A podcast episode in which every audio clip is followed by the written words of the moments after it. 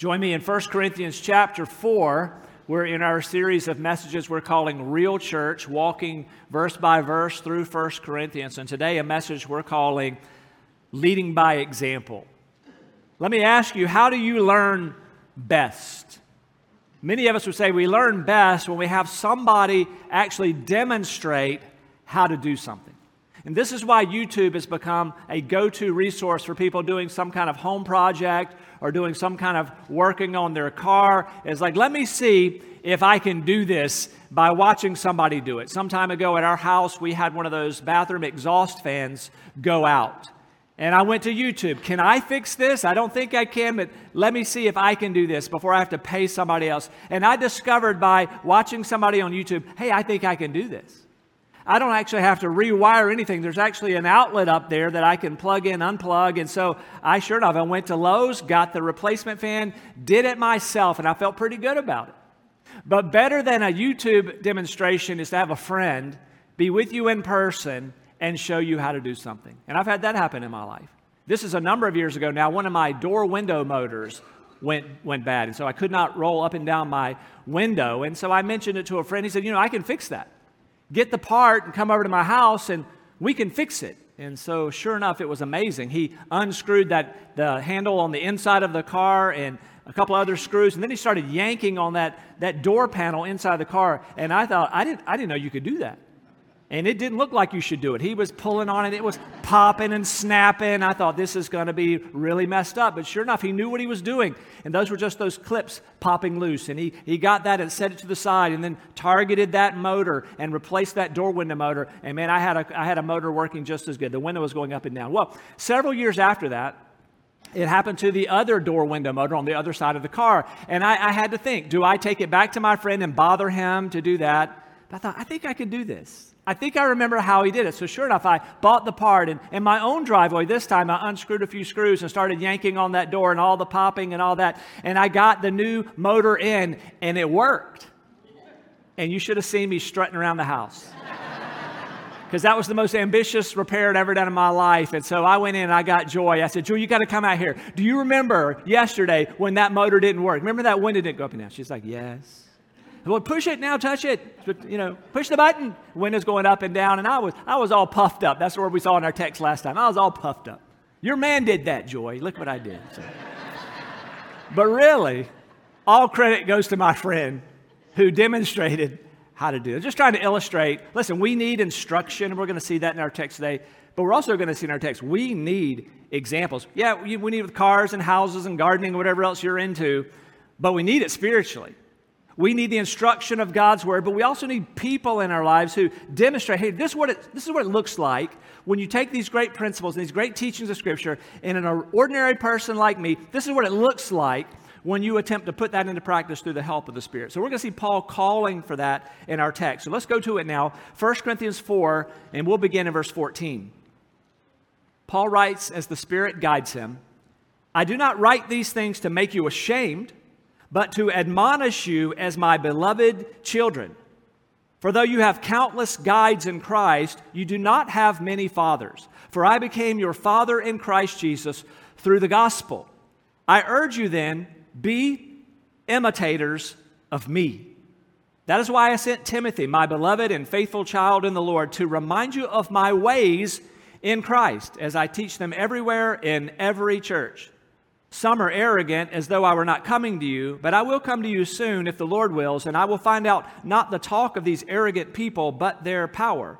For the kingdom of God does not consist in talk, but in power. What do you wish? Shall I come to you with a rod or with love in a spirit of gentleness? See first with me this that you and I are to see the church as a close spiritual family. We're to see the church as a close spiritual family. We notice that here in verse 14. Notice how Paul describes his relationship with these Corinthians. Verse 14 again. I do not wish to write these things, or do not write these things to make you ashamed, but to admonish you. Here it is, as my beloved children. For though you have countless guides in Christ, you do not have many fathers, for I became your father in Christ, Jesus, through the gospel. And so we know the church in Corinth was estranged from Paul. Many of them were divided up even against Paul. So, here in these first four chapters, he's been reestablishing, reminding them who he is. So, chapter one and chapter four, he reminds them, I'm an apostle. That's the role I have, called by God. He had that apostolic first century apostles' authority. He reminds them of that twice. But also, we see in chapters 3 and 4, he tells them that I'm a servant of Christ. I'm a servant who belongs to Christ. But here, he speaks to that special bond he has in particular with his church in Corinth. He says, I am your father. Now, what type of father is Paul to them? Spiritually, he has a fatherly relationship with them because of the role God gave him in bringing these Corinthians to Christ. That's what he says in verse 15. I became your father in Christ Jesus through the gospel. Paul preached to them in Corinth. They responded to the gospel. They experienced the new birth. They became the very children of God through faith in Jesus. But Paul says, but there's a sense in which, through all of that, you also became my children. We have a parent child bond here. And notice here, Paul then contrasts himself with all the other teachers they might have, people like Apollos, people like Cephas, and others who might be teaching there. Here he calls them out. He says, There are others who would be guardians for you. In fact, he says you have countless guardians. The word he uses literally in the Greek language can mean 10,000, but he's just using that by way of hyperbole. The ESV that I'm reading from just brings it over. You have many, you have countless guardians. And he's appealing to that first century role that they knew at that time. There, many families would have somebody as a servant who would be the caretaker of the children, uh, helping them with their education, but they didn't replace the father. And so that's what he's saying. You have others teaching you, you have others influencing you spiritually there in Corinth, but you only have one who brought Jesus to you, and therefore I'm like a father to you, and I love you. Did you notice what he calls them? He calls them beloved children. So, for all the problems that we've seen and will see in this Corinthian church, Paul still has great affection for them. He's not giving up on them. As, as, dysfunctional as they are, he's still in there with them because to Paul, you are my beloved children. He loves them. They are family in the Lord. So, this letter he's writing is not some cold theological essay, but it's a passionate appeal for them to repent and refocus on Christ. Paul says here, when I'm writing you like this quite strongly, the goal is not to shame you, it's not to embarrass you. Even last time when we saw Paul employ that literary device of sarcasm, still the goal was not to humiliate them. They had every reason to be ashamed, but Paul didn't want to leave them there. He loved them. The end goal was to bring them to health. You ever had somebody do that to you?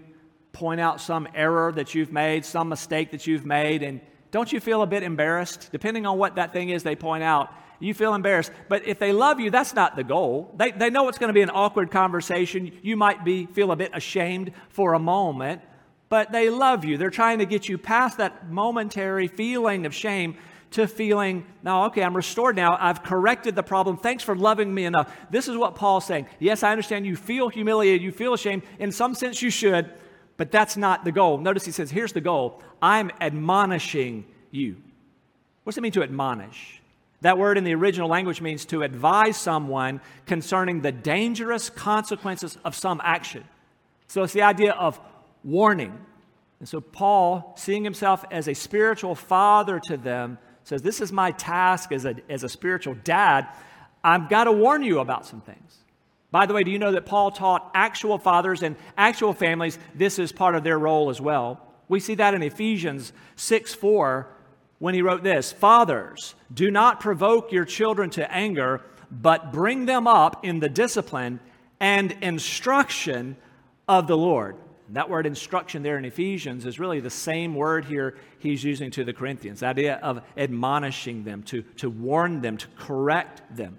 So he's saying, I'm relating to you as a loving father. I'm warning you of the path you're on because I love you to bring you back to health. Now, before we come back to the Paul Corinthian context, let's make some application for ourselves here in our actual homes. And so I've got a word here now for you who are fathers. I think this applies also to mothers, certainly. But let me ask our fathers in the room Fathers, are you taking to heart this God given role in your very family? I could ask it this way In your home, fathers, are you loving your children? Are you teaching them? And even this role, are you admonishing your children? You and I know it's not good to leave our children with no guidance. God has designed for parents to love and guide and even appropriately correct their children out of love. It would be a terribly unloving thing to do for the children entrusted to us to not step up to our vital role of spiritual leadership. So let me ask the question this way Are you giving your children vital spiritual guidance and instruction? It's one of the sad realities in many Christian homes across America where, at some point before the children are raised, parents will kind of take their hands off of the spiritual instruction of their children. Some of them it's high school when the teenager says, I don't want to go anymore. I don't know why, but some parents go, Oh, okay, you don't have to go anymore. Or maybe some of them middle school. Well, they start being resistant middle school. And I think the faulty logic goes something like this I don't want to make them come to church because then they'll never want to go to church. But we don't do this in almost any other area of life. Joy and I were talking this morning. We thought it'd be like if you were taking your kids to swim lessons and your child said, I don't want to go to swim lessons. The water's cold or whatever reason. I don't like it. You think, we're, we're going to do this because this could save your life. There's something you're going to learn here that really could save your life one day. And isn't that the same idea? When we bring our kids to church, it's one of the places they're going to get spiritual instruction that could save their very souls. So we don't back off of this. This, this would be spiritual neglect not to help our children this way. So, so can I just speak practically to this? If you have a child who doesn't want to come, first of all, be sympathetic. Are there Sundays when you don't want to come? right? There are. It's humid today, like 100% humidity. I bet some of you felt like, oh, I, don't, I want to go back home. So it's normal. What, what we do with our children when they don't want to come, it's a very normal human, our flesh doesn't want to do the right thing sometimes. What we want to do is positively model for them. Look, I don't always feel like coming either, but, but here's what we do we overcome our flesh for, for what is of utmost importance. Let me model that for you. As parents, we want to take that, that gracious Joshua 24 15 attitude where we say to our children, you know, as for me and my house, we will serve the Lord graciously. And, and, we have this attitude I can't, I can't make you believe in Jesus. I can't make you say that. If I could, I would.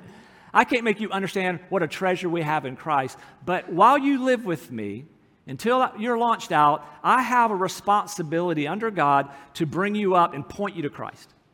You, you can believe I can't make you do it. I pray you will. But I have this responsibility. So you can be very loving. What you want to do is to, to lead your family so consistently, positively this way that your child will understand well, that would be a colossal waste of breath if I were to try to convince my parent not to go. Like it's just so obvious. This is what we do.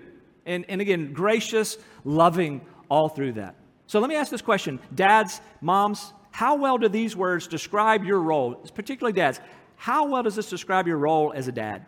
These three words love, laugh, lead.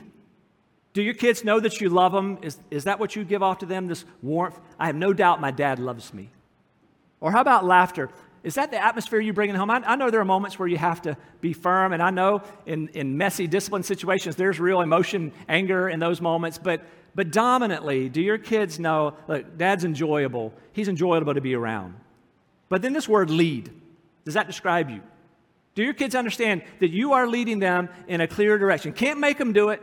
You can't get in their heart and mind, change their mind. But, but it's un, un, there's no question, it's unambiguous that dad is leading me toward Jesus, to, to a life of discipleship. That's what he wants for me. So, back to our context now, let's ask this question. So, we've been applying just for a moment to our actual homes. Paul, though, in that role as a spiritual father, he's speaking to them. Let me ask you this Are you a spiritual parent for somebody? Are you a spiritual parent for somebody? Is there anybody in this world who looks at you as a spiritual father or mother Then, in other words, do you have spiritual descendants? Let me ask it this way Are you consistently seeking to share the gospel with others? We know it's God as the one, He's the one who saves, but how does He do it? He uses His gospel that's proclaimed by His children to bring new people into His family as they trust in Jesus. Isn't it amazing the role that he gives men and women to play in bringing actual physical children into the world? It's a miracle of new life. How does God populate his world? He involves human beings in that. It's, a, it's an amazing privilege. But then also, we come spiritually. How does God create more children for himself? He gives us a role to play. We get to be spiritual parents in a sense, like Paul's talking about, as we share the gospel and as he graciously saves, we see new people in there. Listen, what an amazing miracle that we get to participate in with God. And are you joining in your responsibility there?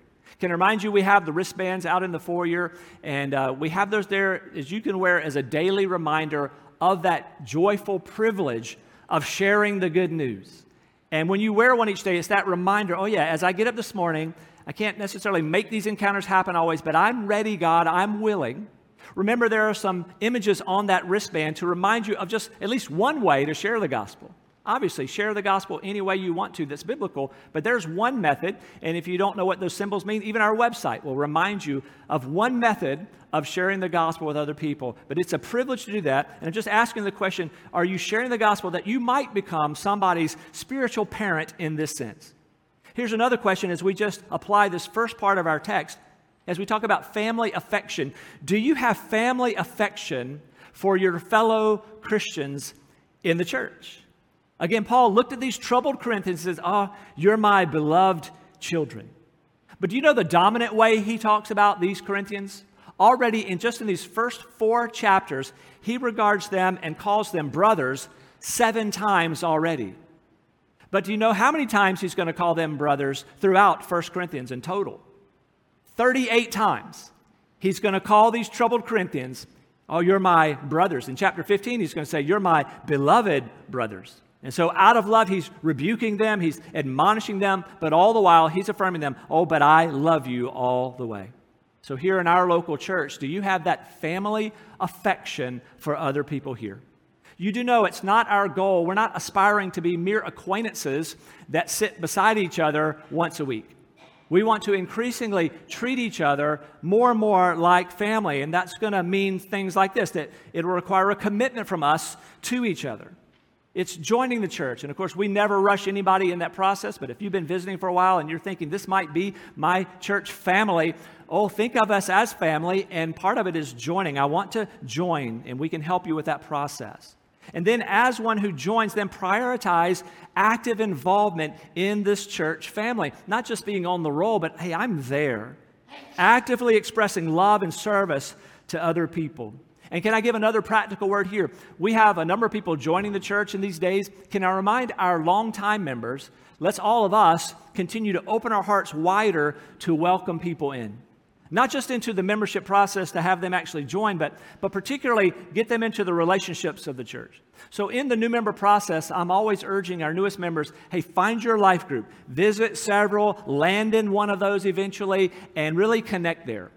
But it's essential that our life groups also do their part, that when that person takes that kind of nervous step to enter into that room, all those established relationships, hey, make sure all of us who've been here a while that we open our hearts up. Like, we're not just going to give you that obligatory, good morning, glad you're here, but start opening wide that they might come. Now, here's what I tell the new members be patient with that process. It's hard to make friends as adults. It takes a little longer than when you're children sometimes. So just be there, be persistent, keep coming, go to the social things that happen, but be there. Take the initiative too as a new person. But listen, we, we want to treat each other increasingly, patiently, as family.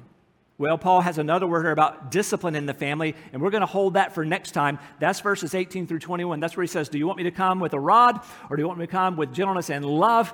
He's going to explain that in chapter 5, so we'll hold that for there. So we've just been looking, first of all, here with a number of uh, secondary points of application.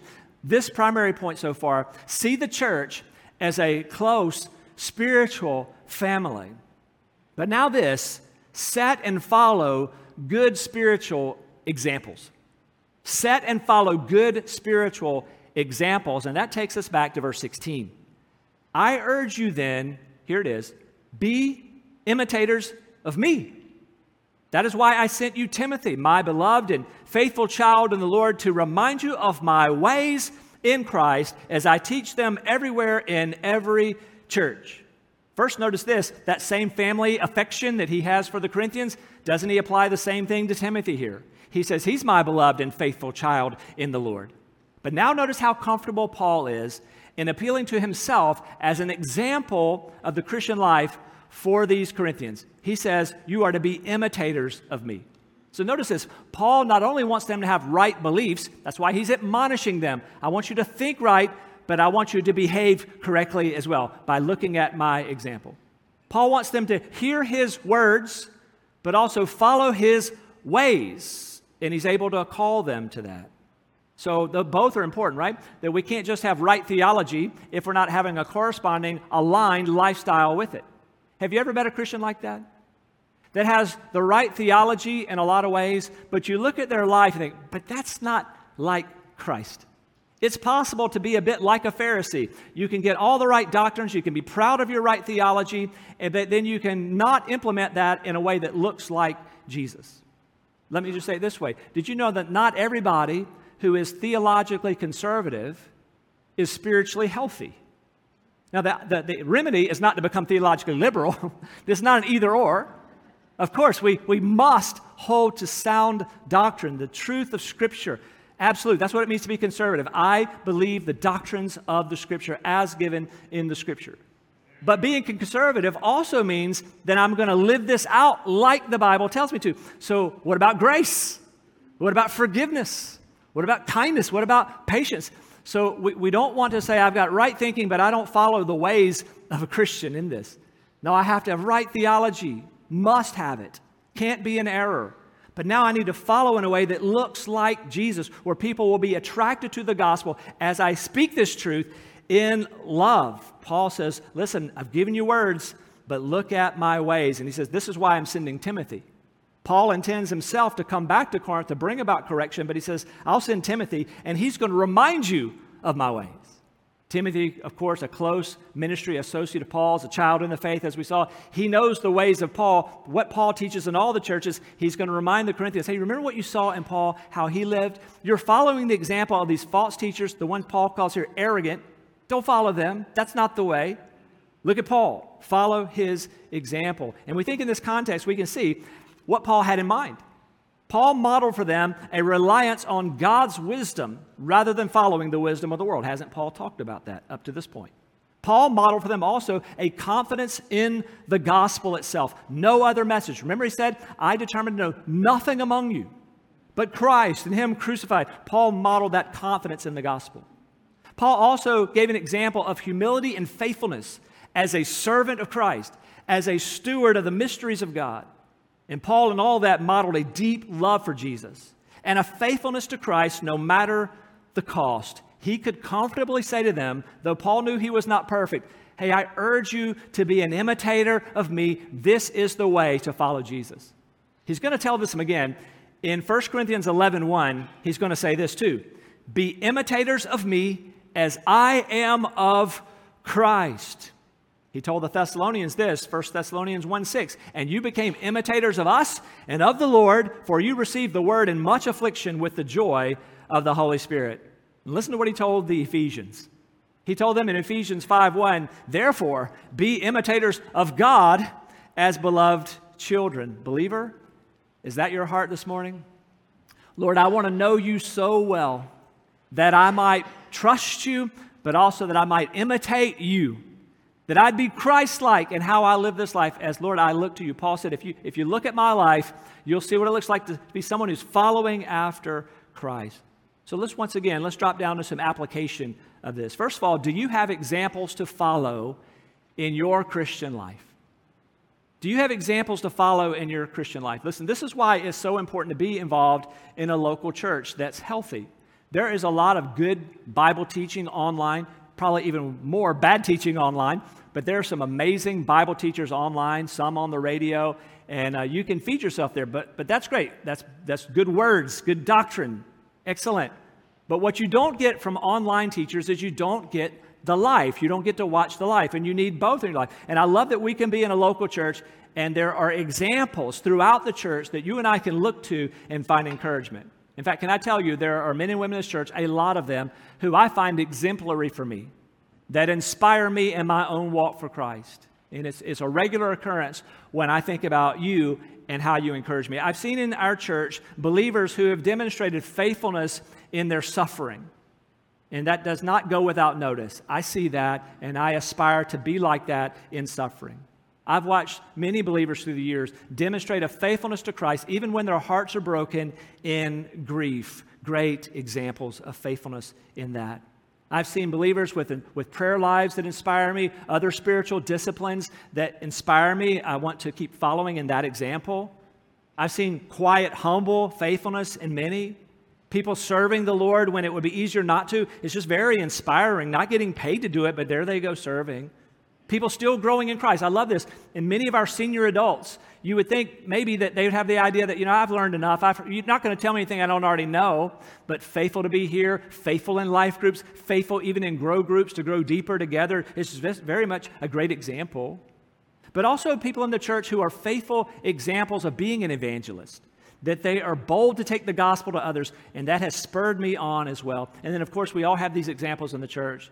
Those who've left us, left everything at the call of God to go take the gospel to the nations, to people who have no access to the gospel, and we're all inspired by that. There are great examples around here. But here's a question for you Can you sincerely call other believers to follow your example?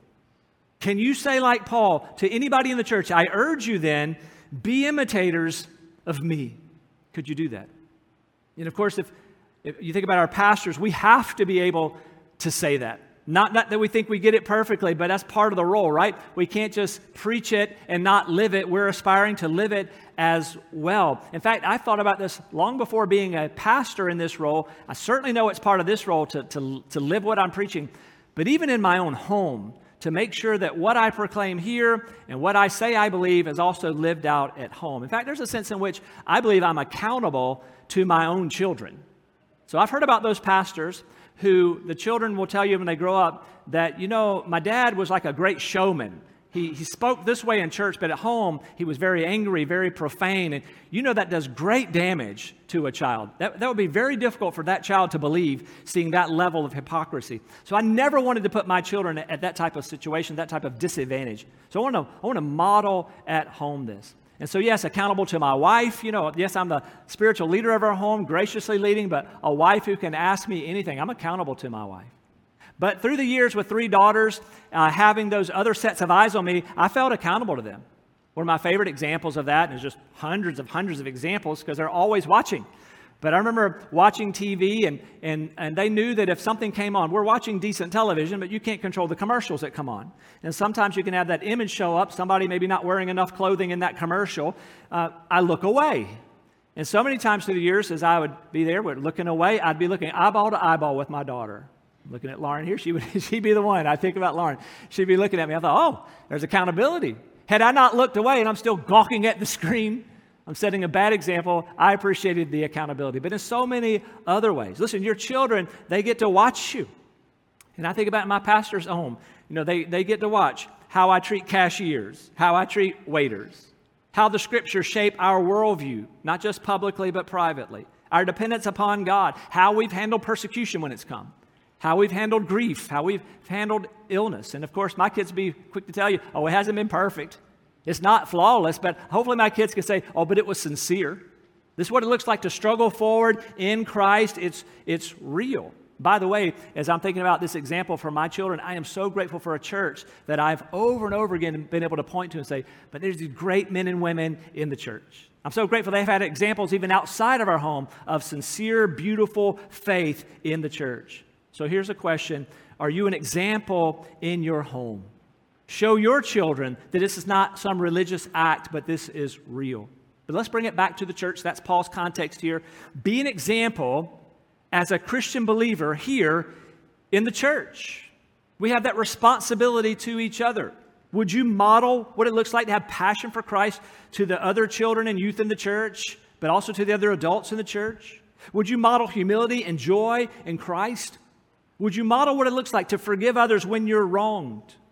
Would you model faithfulness to God's word in a culture that demands otherwise? Would you show them what it looks like? No, but we, we're walking with Christ, believing the words. Would you model a life of prayerful dependence on the Lord? Would you model faithful service in the body of Christ? Would you model courage to do whatever, wherever God calls you to obey Him? Just a few more questions before we close. Join me in asking these questions.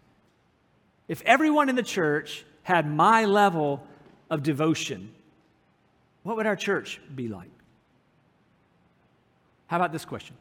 If everyone in the church served like me, what ministries would flourish? What ministries would die?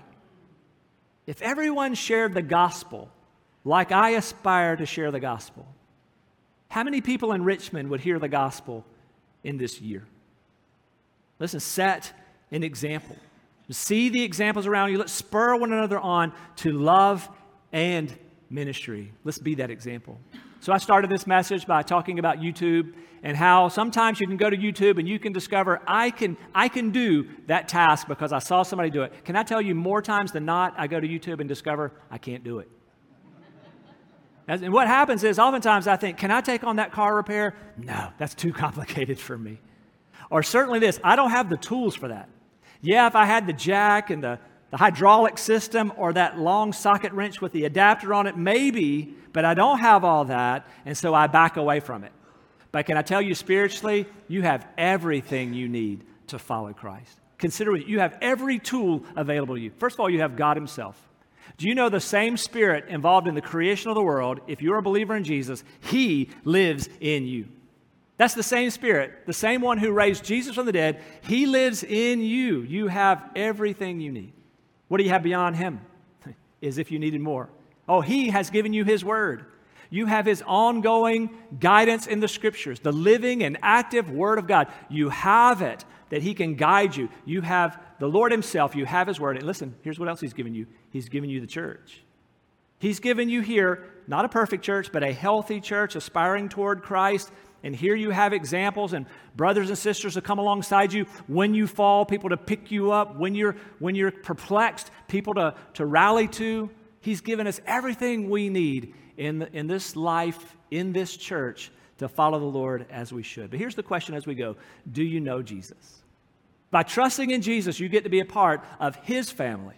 And simultaneously that, becoming a part of His family, being one of His children, you can become a part of this family as well. To have God as your Father, to have these as your brothers and sisters, but your move is humility today. To acknowledge that you need a Savior that you can't save yourself, that it was Jesus the perfect one, none of us perfect. Jesus lived perfectly, loved perfectly. Jesus died sacrificially for our sins on a cross. What amazing love. Was raised from the dead, victoriously conquering sin and death and judgment. And the promise of the Bible if you believe in Jesus, you will not perish, but you'll have everlasting life. Today, would you trust in Jesus? Become his child today through faith in Christ. Let's pray together. Lord, what an amazing Savior you are. And we want to take these moments to apply what we've heard. Lord, especially I pray for those who are hearing their need of a Savior, that they can never be good enough on their own. They need to be rescued. And Lord, would you, would you bring them to faith today, just as you did for us? Show them their need, show them that you're the way. And Lord, I pray that they would put their faith in you. God, would you do that great work of saving today? Then, Lord, those of us who are believers, so many points of possible application day. Once again, we ask you, help us, Lord, by your Spirit to make the changes you're calling us. Lord, your word has admonished us, and we want to take it to heart. It's in the name of Jesus we pray. Amen.